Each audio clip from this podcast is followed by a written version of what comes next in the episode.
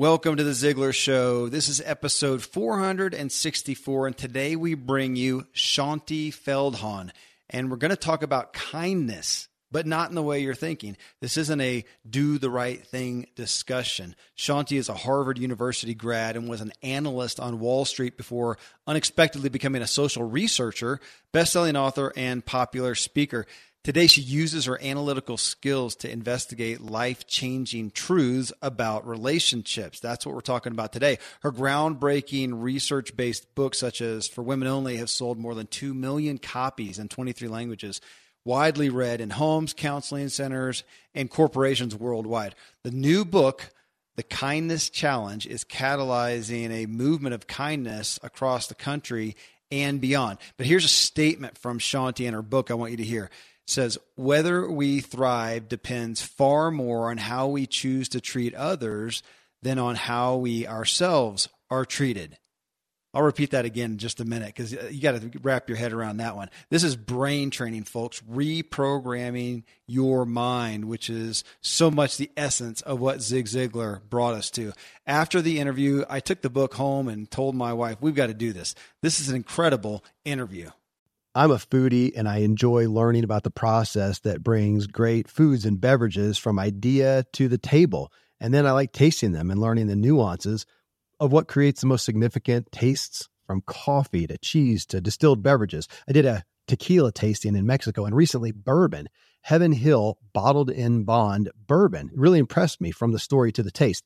I grew up in Kentucky where horse racing and bourbon are famous, and I got introduced to Heaven Hill bottled in bond bourbon. It's produced by Heaven Hill Distillery, which has been and still remains family owned since 1935. And I'm impressed with the bourbon's ultra rich, smooth taste. And right on the bottle, it states that this bourbon is seven years old, which is actually three times longer than what's required to be certified as bottled in bond.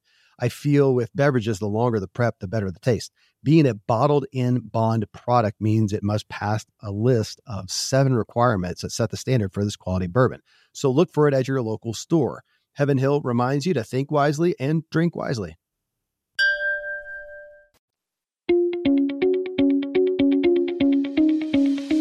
What you are and where you are because of what's gone into your mind. You can change what you are. You can change where you are by changing what goes into your mind.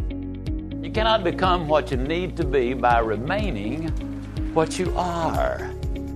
If you can't take a huge step to begin with, take as big a step as you can, but take it now. That's the key. Take it now. You can have everything in life you want if you'll just help enough other people get what they want. Today's a brand new day, and it's yours. Today's show is brought to you in part by Constant Contact. If you're looking to create interactive content that drives engagement from your customers, no one makes it easier than Constant Contact. Unlike other solutions, Constant Contact is a smooth drag and drop design which provides the most simplified editing experience possible.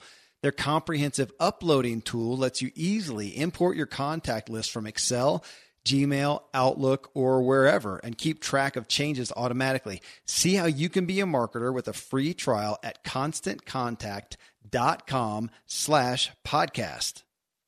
Also, The New Rules of Work. It's a book. The career marketplace looks nothing like it did five years ago. Today, there's a broader set of career options and even more opportunity to find work that inspires us. That's why Kathryn Minshew and Alexandra Cavoulacos, co founders of themuse.com, wrote The New Rules of Work, the modern playbook for navigating your career, to show you how to play the game by the new rules. So, whether you're just starting out in your career, navigating a mid career shift, or somewhere in between, this is the book you need to thrive in the new world of work. Pick up a copy of The New Rules of Work, the modern playbook for navigating your career today.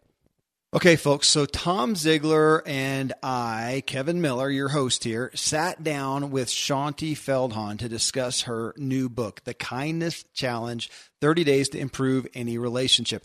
Honestly, the title doesn't give merit to how profound this book is. She is a researcher. This is about tests and studies and what they found out. It's not opinion and it's not, as I mentioned before, a book about just being a nice person so you'll get a cloud on heaven somewhere. This is about us. I mean, I take vitamins and supplements and I exercise to help me be fit, healthy, and have energy and feel great. From that, I can be a better husband, daddy, friend, businessman, have more joy, hope, and all that good stuff. Shaunti is saying here whether we thrive depends far more on how we choose to treat others than on how we ourselves are treated. The path to our happy place starts with one choice whether or not to be kind, especially when we really don't want to be. Those are paradigm shifting statements and they take some explanation. That's what we do in the interview. Here we go. We're diving in. Well, Shaunti, you came recommended to us as you have to have Shaunti on the Ziglar show. And so here you are. Thanks so much for giving us your time and your message today. It is terrific to be with you. Well, uh, it's uh, I was very inspired reading the book, and I'm going to take it to my bride and have us go through it together. Uh, we'll get into that. We'll get into that. But I want to first off, just the title of the book, the perspective you came to is interesting. You didn't merely write a book about the benefits of kindness, and as a part of it, create a challenge. You flat out titled the book "The Kindness Challenge." So I'm curious of what led you to do that. Well, actually, it was interesting because all my all my books are based on research because that's essentially really what I am primarily as a social researcher and I'm trying to dig out the things that really matter to help people thrive in their lives and in their relationships. Um, sort of live up to that potential that they all know that they have and not really sure how to get there. And um, and one of the things that I had seen over numbers of years in these studies is that there were really a few things that would make a pretty big difference in your life and in your relationships if you knew what they were. And I realized the common denominator was kindness. Um, but we already kind of think we are kind and and so it was a little bit of a shock to find out we're a little bit diluted and we need a training ground or boot camp to get there. So what i was testing in this research project was all right if you take groups of people and you have them do this or that you know small little change in their life what happens? And does it change anything? And eventually this became what we call the 30 day kindness challenge. So it actually was driven by the fact that we were finding these little things that mattered and it turns out it is a challenge and we kind of need it yeah all right you know Shaunti, that just uh, that just kind of spurred a thought and i know kevin this is totally off track of all the questions that you prepare in advance. Totally derailed now. Uh, but you said researcher, and my ears perked forward. You know, because I just I love that, and and this is a worldview question because right now. Yeah.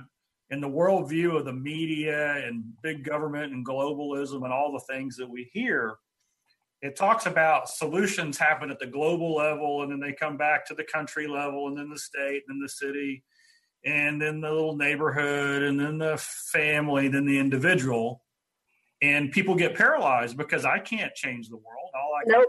all i could do is change myself and i'm on your your website and it says the 30 day kindness challenge change your relationship change your life change the world and it starts with you and then your relationships that are closest to you and then it goes out so yeah. just want to, from a big picture you do all this research you know how do we make sense of that? How do we look at the messaging we get, but what's really the truth? You know, it, it's a great question. I, I honestly, I love the way you think about this because it really has been what I've seen in all of these research studies over the years. And this is my eighth big national, really global in a lot of ways, research study to try to dig that stuff out and honestly one of the main themes through through all of them is that all those big issues that feel so paralyzing they're really not big i mean you think for example like how on earth i've got a marriage that's maybe falling apart or just feeling different than it did you know 15 years ago it just feels so horrible or you know, I've got a child who's going the wrong direction and it feels hopeless. Like, what do I do? Like, these issues feel so big when you're in the middle of them. And it turns out actually that one of the, the common themes that we found in all the research is that often it's because we are trying really hard and we don't realize we're sometimes trying hard in the wrong areas. We're kind of missing each other often in our relationships. Or there's some little changes that if we just did these few things differently, it would have a really big impact. And it starts with us. And once we start it, we see this massive impact everywhere in our life, in our relationships, in our workplace. I mean, it's really truly comes down to what are those high leverage things? And that's not paralyzing. Like, okay, I can't figure out how to change my marriage. Like, that seems paralyzing. How do I fix my marriage? But I can figure out, okay, you know what? If I am, for example, a wife, you know, I've been married now for 22 years, um, and I did not know that for my husband, for example, the I'm saying spending all this time trying to say I love you to him. And yet he, like most men we found in our studies, really needs to feel appreciated most of all. Like he really needs to be affirmed and believed in most of all. I can say I love you all day long, but it won't have the impact as if I were to say, thank you for doing that. Thank you for taking the kids and doing this thing with them. Thanks for putting gas in the car. Thanks for these things you do for the house. And that fills him up. And it's a little tiny change, but it changes the temperature of our home. That is not, how do I fix my marriage? That is, oh, wow, I just needed to say thank you more. I can do that. Like, I can't fix the world, but I can do these little things and we've we've quantified what those little things are that will make the biggest difference. Okay so i actually read about that on your on your blog. I think i got to it through your facebook page which folks i'll, I'll uh, you got to go check out her page there. It gives you the blogs but you had one. It wasn't it was uh, just a few days ago i think and it was something to the effect of uh, is your husband grumpy and withdrawn? Did i get it right? Yes you did. And i thought have you been watching our house or something yeah, it, and it attested to just what you were talking about there. It was, uh, yeah. it was, it was. Thank you. Uh, well, and the thing, this is it's relevant to everything we're talking about today because most of most of us want a great life. We want great relationships. There's not a single wife that I've seen in my statistics. I mean, we've done all the surveys and they're all anonymous. People are very honest and candid. We have never found people who say, "Oh, you know, I, I want to be a jerk." Mm-hmm. You know, like we all want good relationships. It's just we are so tripped up by we don't know what we don't know. We don't realize that there are these little areas of blindness.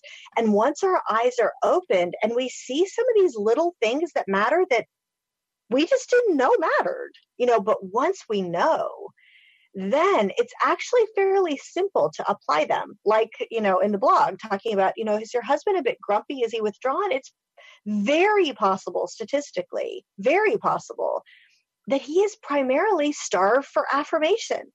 And, and you're trying so hard to say, I love you and do these loving things you don't realize you might be criticizing him a lot or telling him what to do all the time and he's feeling stupid.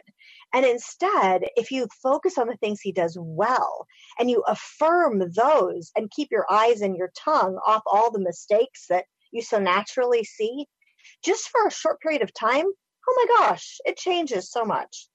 Okay, yeah, right there. As uh, people listen to the show, about ten thousand guys are forwarding this to their wife. So uh, thank you, thank you on their on their behalf. Okay, well, you hit on a multiple things that I've got specific uh, questions I want to pull out. I do want to start. I want to start a little bit from the top and right off in your book, you lead off with uh, this. I'm reading right out of it. Whether we thrive depends far more on how we choose to treat others than on how we ourselves are treated. The path to our happy place starts with one choice whether or not to be kind, especially when we really don't want to be. Okay, so to start off just from a simple aspect, define uh, what you use the word kind. I thought that was really specific. Yeah. There are other relevant words. You chose that. Define it for us some in relation to this book.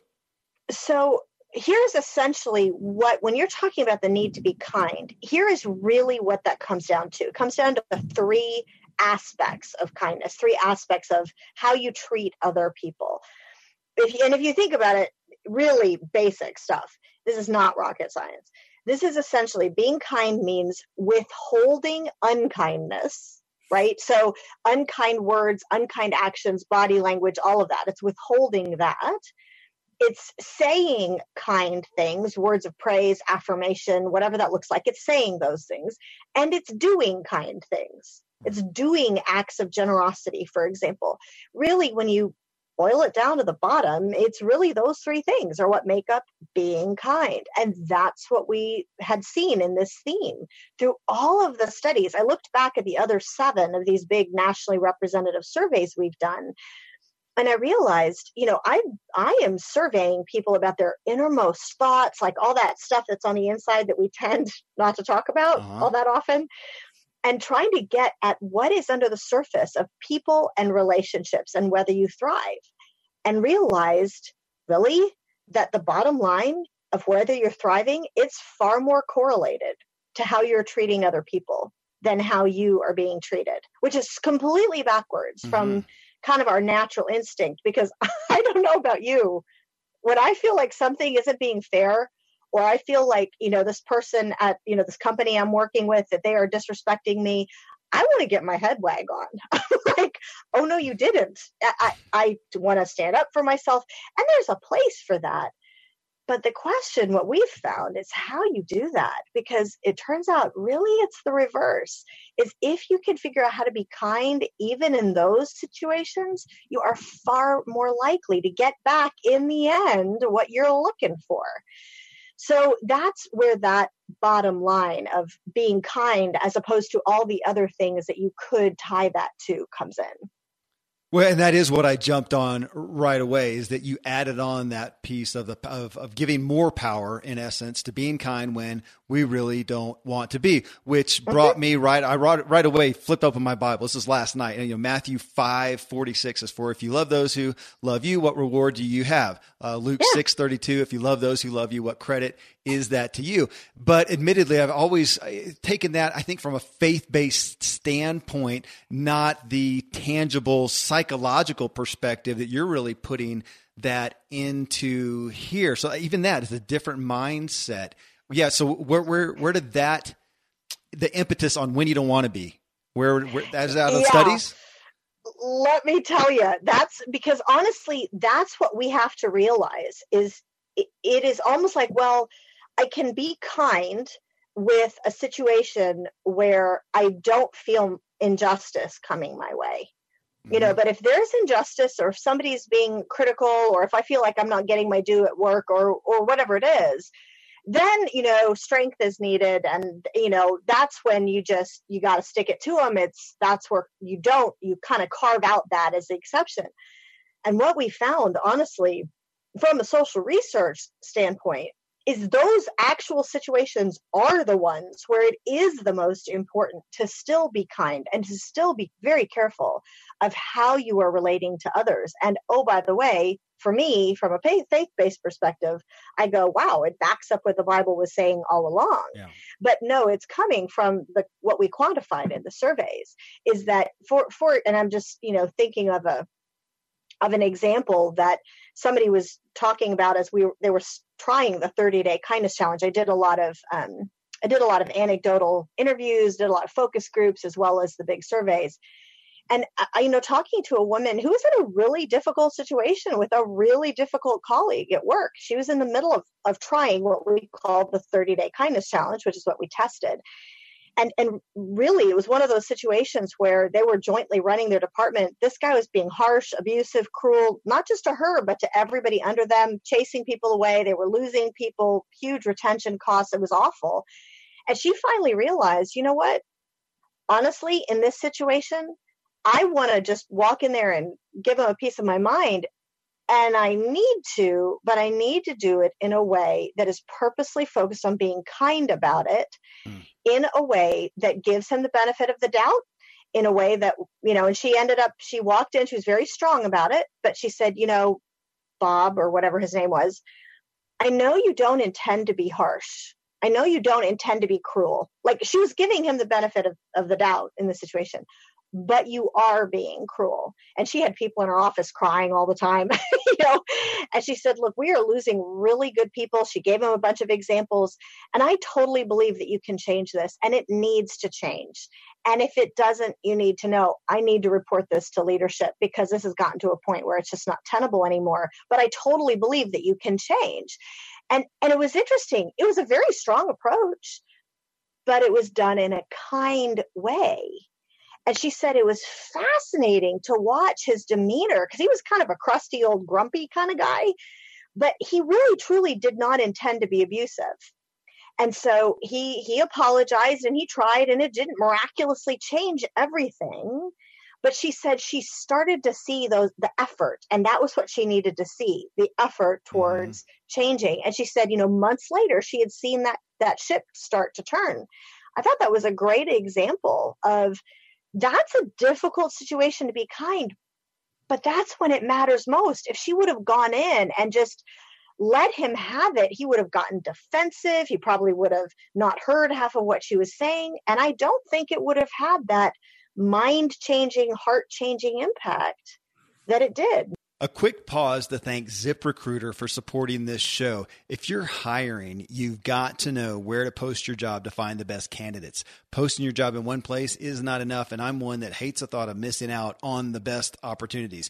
If you want to find the perfect hire, you need to post your job on all the top job sites, and now you can. With ziprecruiter.com, you can post your job to 100 plus job sites, including social media networks like Facebook and Twitter, all with a single click.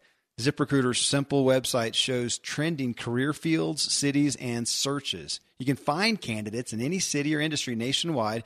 Just post once and watch your qualified candidates roll into ZipRecruiter's easy to use interface.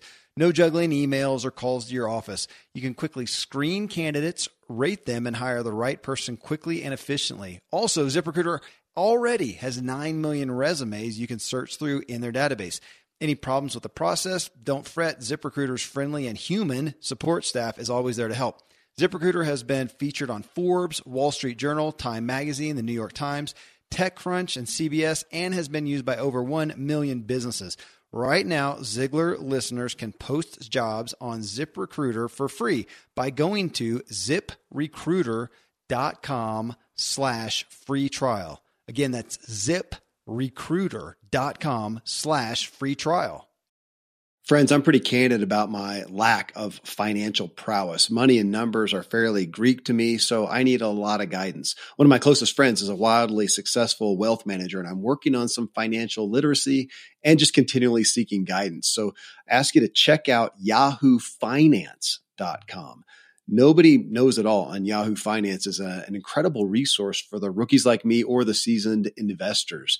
You know, before my dad passed away recently, Dave Ramsey and his wife Sharon flew down to visit. We all got to spend a day together, and I was at yahoofinance.com just now. I saw multiple news flashes from Dave and other people that you respect, and they're hitting so many of the hottest areas in finance today. So it's a place to get a snapshot of all aspects of your financial interests. And if you have them, your portfolios, I hadn't realized Yahoo Finance is the number one finance destination, producing a holistic look at the financial news cycle, including breaking news, original editorial perspectives, analyst ratings, independent research, customizable charts, and so much more.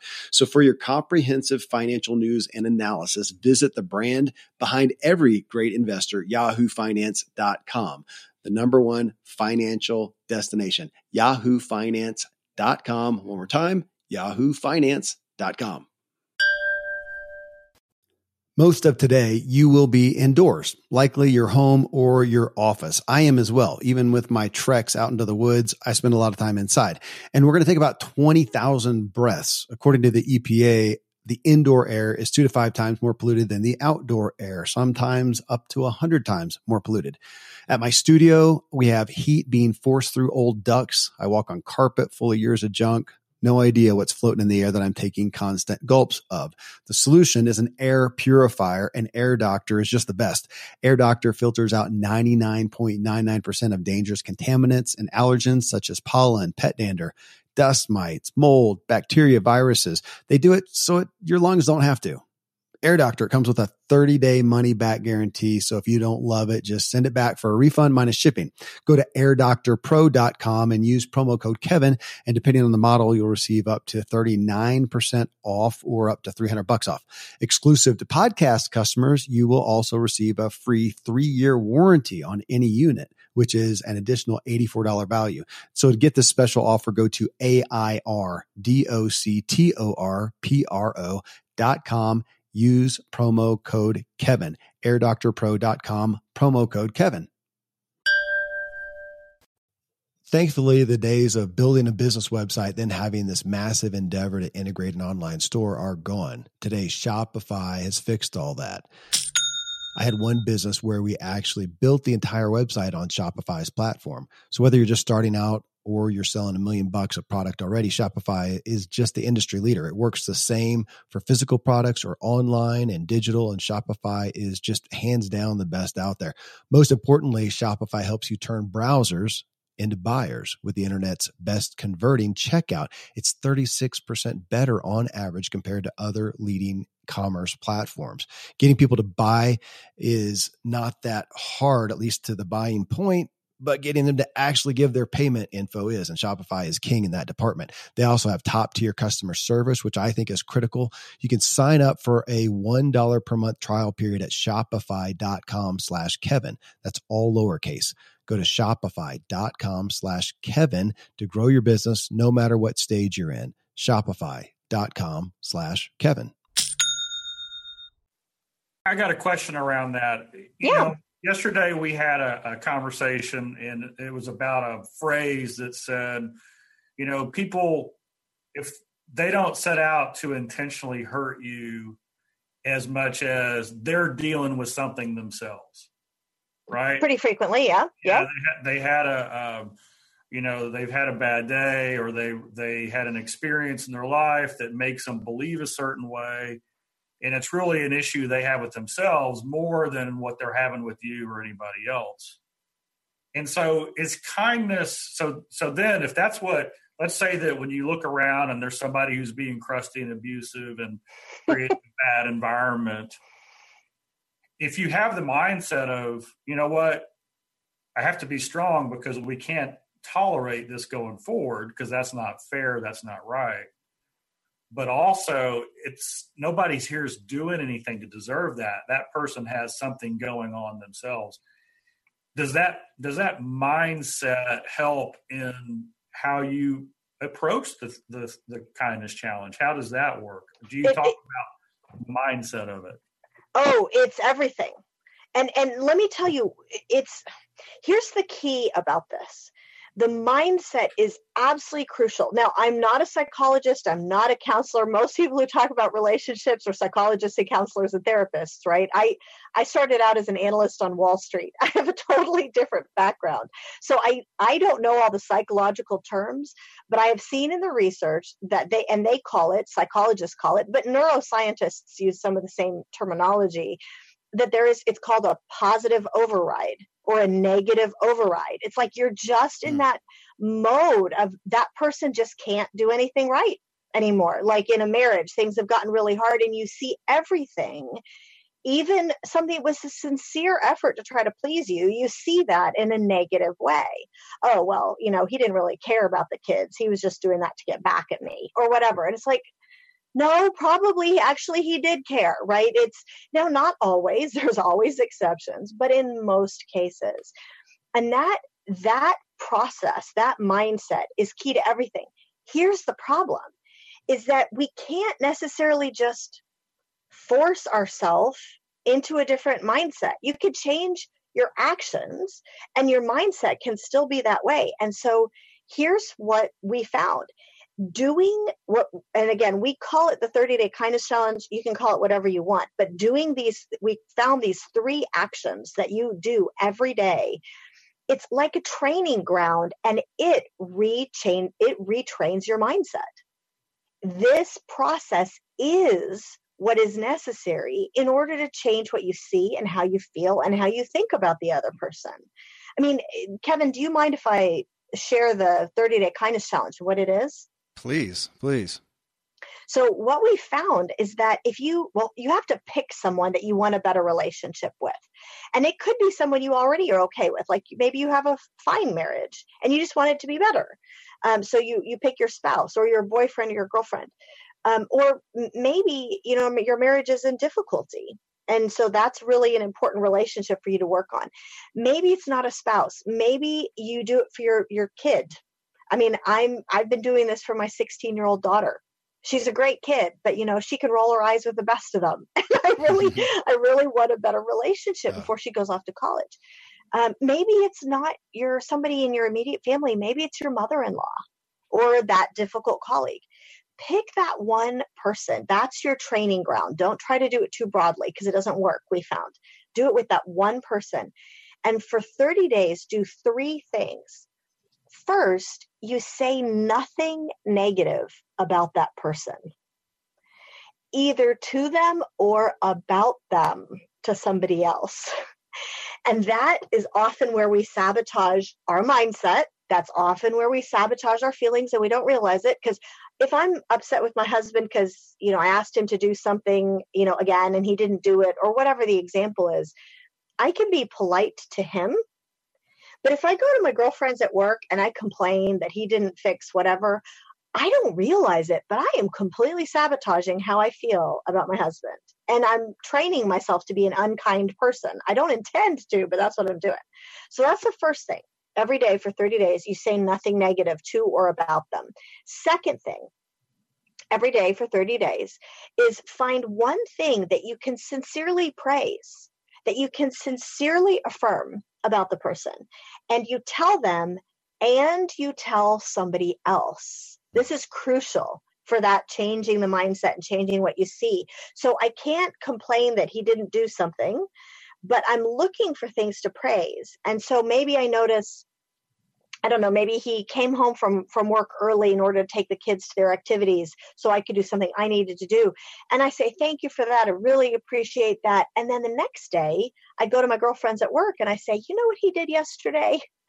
And uh, what I'm doing is, and it's interesting, there's actually a passage in the Bible on this. It's in the letter the Apostle Paul wrote to the church in the city of Philippi. You can see it in Philippians 4. Um, and he he's basically saying, look, you need to practice thinking on whatever is excellent and lovely and noble and worthy of praise rather than what's worthy of driving you crazy.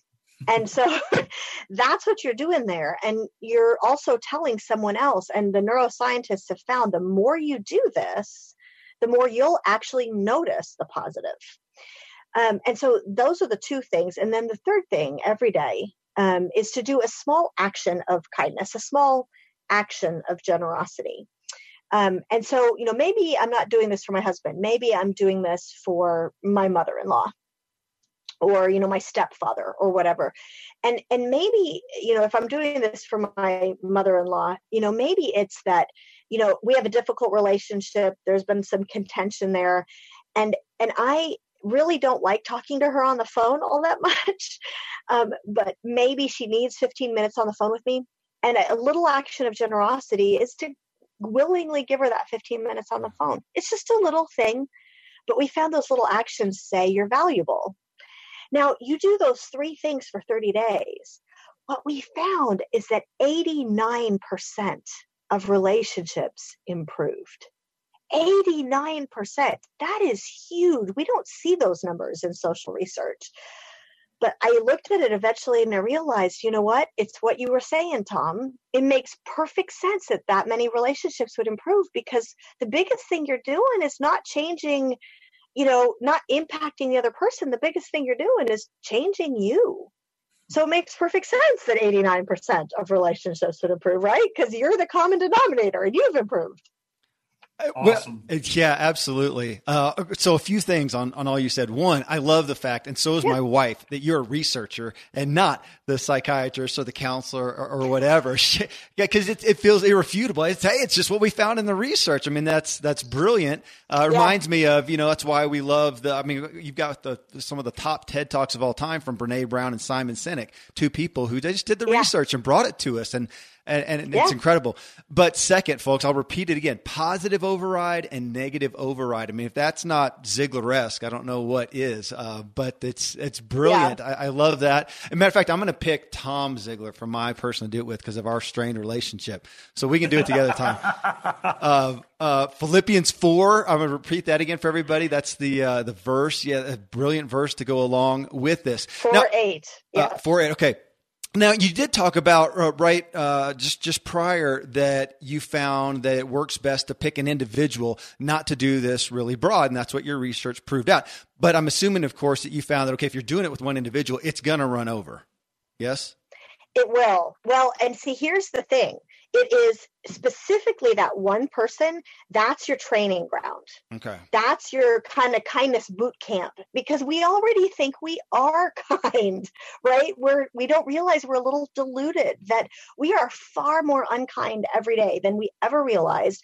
And when you do this for this one relationship, it's almost like it it, it opens your eyes really strongly to oh my gosh, I had no idea. And I can give you a couple of examples of that.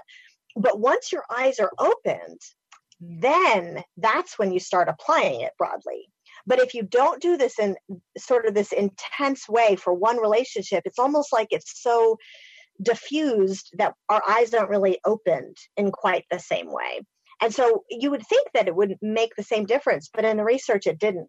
In the research, it really mattered to do this for this one relationship at the beginning. Yeah. Well, and your the exercise action of this, uh, it reminds me, as always, so often of uh, the Ziglar self talk cards, where it's standing in front of the mirror Yeah. and saying these things. Because when you talk about the unkindness, which is where my next question is, I would say that I seldom ever speak an unkindness out loud. It's going on in here though. So if you're going to force me now to speak to this person and then speak to other people, you've now gotten me out of my my safe nonverbal shell uh, of trying to you know stay stay safe by not saying something, but it's going on in here, and you're retraining my brain.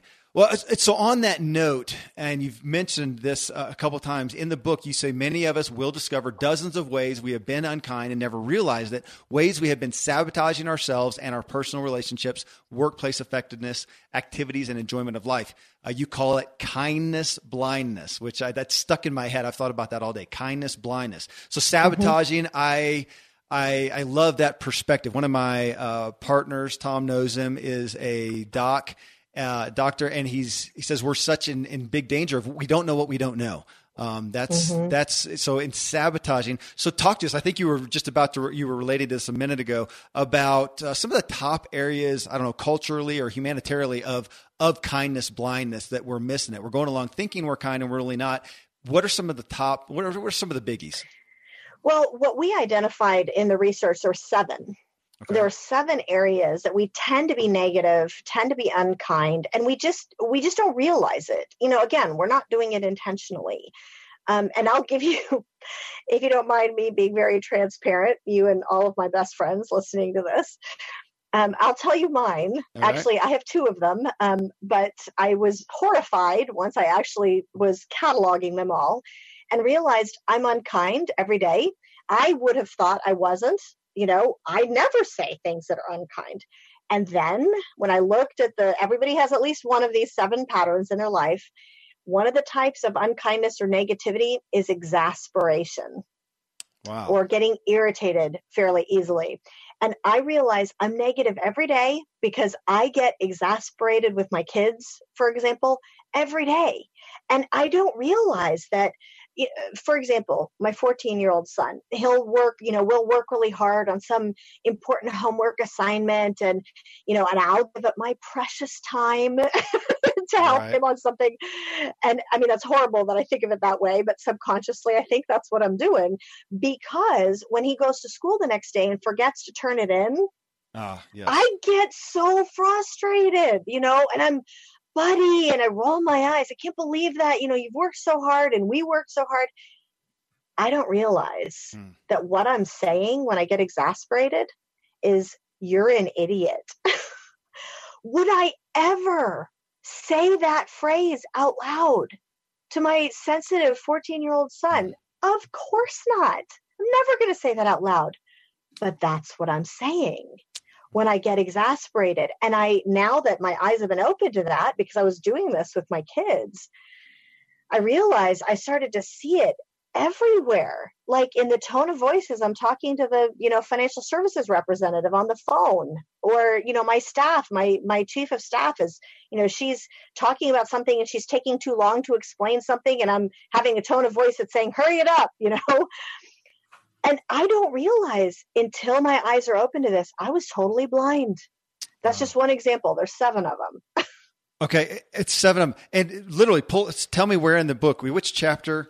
This is chapter six. Chapter six. Okay, all right. to me, that's one of the most important chapters in the whole book. I was going to say, I because yeah, it ahead. lists all the different patterns of negativity and unkindness that tend everybody's got different ones. Like I look at some of them and I, it's not an issue for me. But like some people look at that and they go, "Oh my gosh, sarcasm is one of them." Yeah. you know, like I, you know, we we love teasing in our family, but what we found is that there's a point where sarcasm actually becomes very unkind and negative without you intending it. Yeah. And it's really about what the person listening whether they know there is 100% goodwill or not. Yeah, I'm I'm I'm cheating as we're talking here. I'm looking uh, at at chapter six. oh, Tom is too. He's holding his book up. Here, everybody, hold, hold the book up. There we go. Chapter, Everybody's looking. So there you go, folks. You, you got to, for nothing else, you got to get the book and go to chapter six and figure out. I mean, because yeah, I mean, we don't know what we don't know, and that's generally what's hurting us so much. I mean, in the health and wellness industry that I spend so much time devoted to, that of course is, is always a killer. We know what we're doing right. We often don't know what we're doing wrong uh, okay, that's that's um, that story. So you're you're st- what is your based on you're pulling yourself out here in the interview anyway. So I'm curious as to your own story. What brought you to the devotion to this topic of kindness? Well i mean honestly it was it was going back through all the other studies right? Like i had gone my the book that i'm most well known for is called for women only right? It's it's a book that helps women understand men. It's a very hmm. fun topic for any women listening to this. And um and there and there's a for men only for you guys too to understand you, yes. women. But i'm going through all the studies like the study of men and the study of women and the one of we did several of teenagers we did one of the workplace and they're all very different like they don't look like they have much in common. But when i looked at them all kind of stood back and i realized you know my whole job really when it comes right down to it is to really identify the little things that have a big impact. You know like i, I said at the exam uh, the example at the beginning you know a wife who wants a better marriage and she doesn't know that her husband's deep like unstated unspoken need is to feel that she appreciates and respects him. And he'd give up feeling loved if he could just hear her say thank you you know multiple times a day. And pulling that kind of stuff out and then realizing when you step back from it realizing truly people's relationships there are so many problems in relationships that don't have to be there I mean, there's so much heartache and so much trouble that we don't realize we're bringing on ourselves. And we have no intention of doing it. We don't even realize we're doing it. It's that blindness. And what an incredible thing if I can just pull out these little snippets, these non rocket science pieces of information that we just didn't know. And once I realized that kindness is one of those, areas that if you just can learn what it means to be kind and where you're not being, that it could change everything. I mean, I just feel this incredible pull to keep doing that and get that word out there because most people can do this and find that their lives change dramatically very quickly. Well, it, it, comes to we did a show, and I'm sitting here racking my brain to think. Oh, I remember it was Dan Harris. Uh, Dan Harris, who wrote the book 10% Happier, and he's talking mm-hmm. about meditation and kind of debunking the hoodoo guru ness of it. And we came down to it in the interview. It's brain training. Uh, it's yeah. just reprogramming your brain, training your brain, and it feels like that's what you're talking about overall here. It's not just an altruistic venture. This is retraining your brain, kind of giving people what they want so you will get what you want, the Ziglar Foundation. Yeah, well, and the thing that the thing that we have to realize though, and it's very it's tempting to go into doing something like the kindness challenge because ultimately we want something out of it. And the reality is, it doesn't work that way because we found there were plenty of people in the research project who that that was their motivation.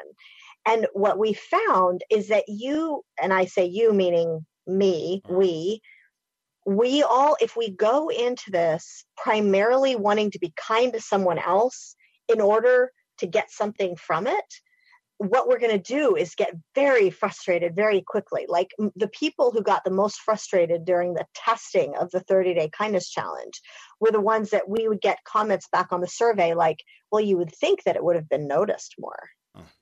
You know, you would think that this person would have said something after all my hard work. And you know what? That's human nature. I would think the same. And yet we realize truly that's not kindness that's self interest. Mm. And so, if I am truly wanting to have a thriving life, I truly have to learn how to be kind for real to other people, not because I'm going to get something back, but because I want truly to treat others in the way I would want to be treated. Right. right? The golden rule. right. And and including most importantly in those difficult situations, and then the benefit is in most cases it comes back to me. So i just i had a thought uh, i like words. So the paradox of kindness is that in order to receive kindness you have to give kindness without any expectation of receiving kindness. Oh my gosh tom that's great. Yes can I write that down? Write that down. I'm recording it. We're race, good. We'll have a race to see who tweets that first. That's fantastic. Absolutely. Uh, yes. So it's interesting because uh, I took that. I, I, had another. I wrote a whole blog on justice, and the the paradox of justice is that in order to find justice, both sides have to come to the table willing to give justice. Right if you go to the table trying to get justice, it'll never happen. Exactly. It it's very similar. It doesn't matter uh, in the stakeholders who really was treated with the most amount of injustice. They both have to be willing to go and give it uh, first. It's yeah, that's a great really, way. Because I was like, okay, so what's the downside to doing this? And I couldn't think of a downside unless your tension intentions were selfish there really isn't. And that's one of the things that i think is powerful. The the fact that there really isn't a downside to this as long as your intentions are truly to give kindness. If your intentions aren't then the downside is that you could do all this work and somebody could still you know thumb their nose at you and blow it back in your face and it not have any impact but if you're if really your intentions are to truly learn how to be a kind person you're going to find first of all we know 89% of the relationships improved. So in 89% of the cases there was an impact of some you know measurable way. Um, but of that 11% you still have the satisfaction of knowing that you did what you were supposed to do. Mm and that you've trained yourself to be a better human being. I mean, that's all very good stuff for you for every other relationship, even if that one didn't quite work. Okay, well, so on that, I had pulled out literally uh, from your book. I'm, I'm reading it. A bit, you said uh, you had a big perspective that you have on kindness is in a relationship, being kind to another makes us feel more loved and appreciated. And you, yeah, it's again, it's it's another counterintuitive uh, aspect here because I tend to think that okay, I'm going to be kind to another so that I'll get it back. But you're saying, uh, well, to your 11 others, I guess, uh, or 11 percent that you just talked about, that if being kind helped them feel more loved and appreciated, there was a benefit. Yeah, well, actually, it was interesting when I got the spreadsheets back and I got all the survey data back. I stood there staring at this one number, and I'm like, this is astounding. Just this one thing would have made all the research worth it. Because we found now this was in romantic relationships. We did, you know, different types of relationships as well, but a lot of people primarily find this need in marriage and just wanting to improve their marriages or romantic relationships. And what we found is that 66%, two thirds of the people who did this said even though they were the one doing all the work and usually the other person didn't even know they were doing this right? It was it was usually you know they didn't they hadn't announced it because they didn't want to risk not getting credit for it you know?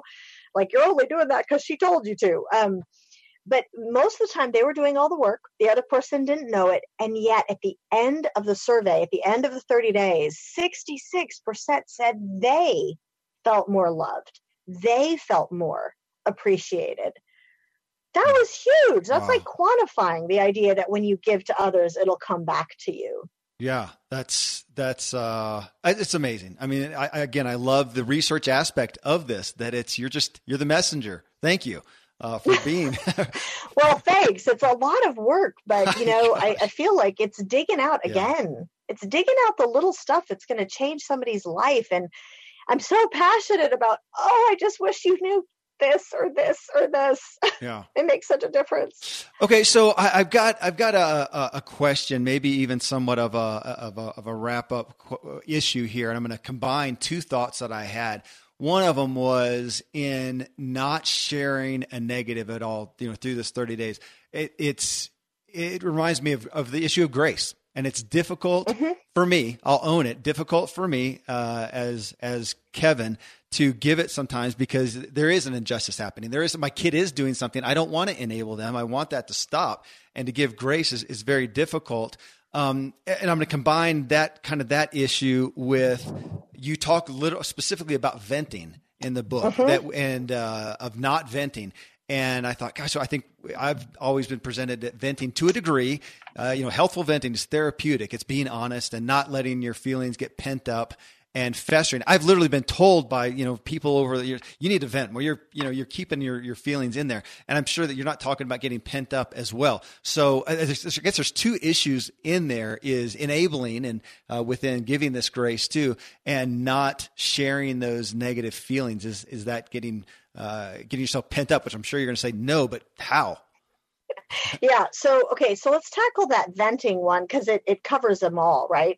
So here's really the thing that we have to confront. We've all been told it's therapeutic, right? That that just is a is a belief that we've had for many many years.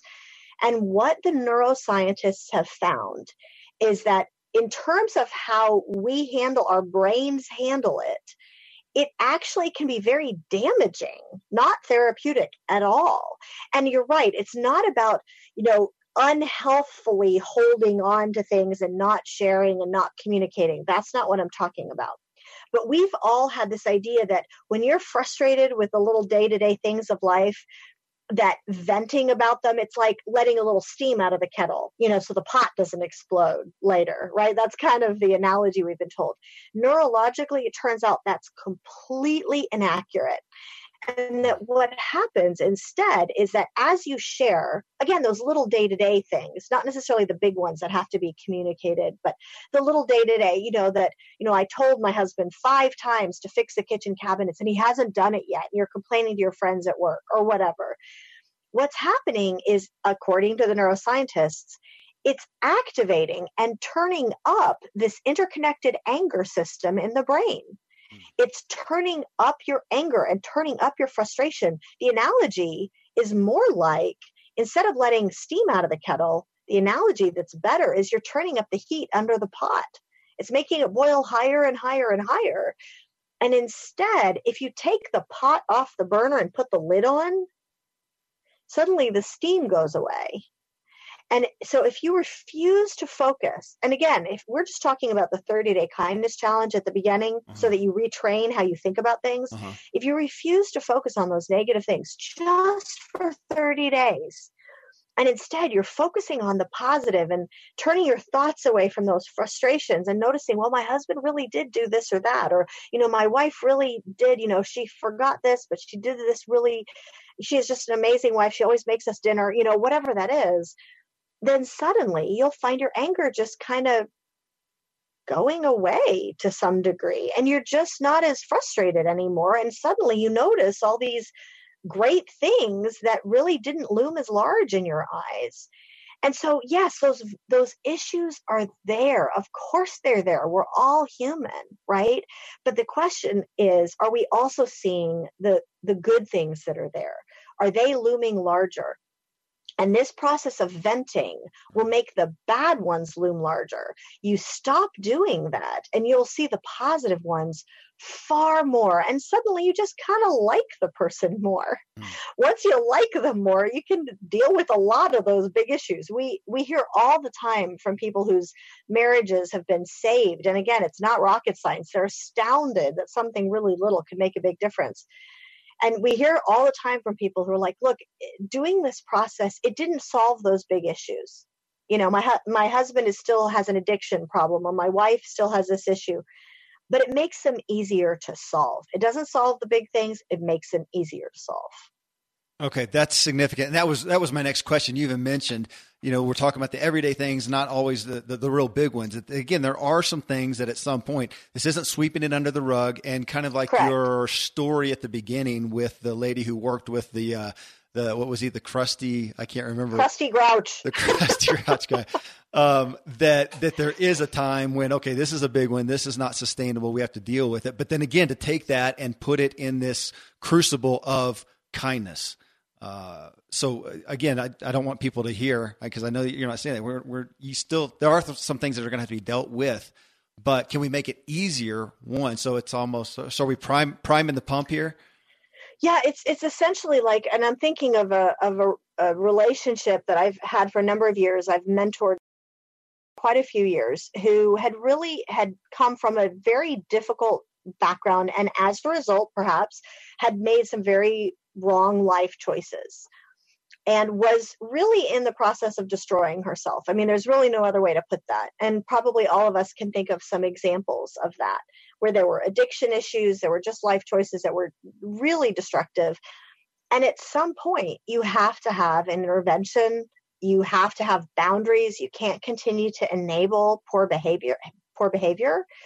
Um, but when we sat down with her and had an intervention and it was pretty tough. I mean like to the degree of she, there were several of us that she really relied on that we said we are going to have to step out of your life unless you do these things that she had refused to do consistently and the way that we did it, at least I hope the way that we did it, we were very focused, despite some very real frustrations, on trying to do this in kindness yeah. and in love and saying, we're saying these things because we care about you, not because we don't. We're saying them because we do. And it really did, again, have that heart change.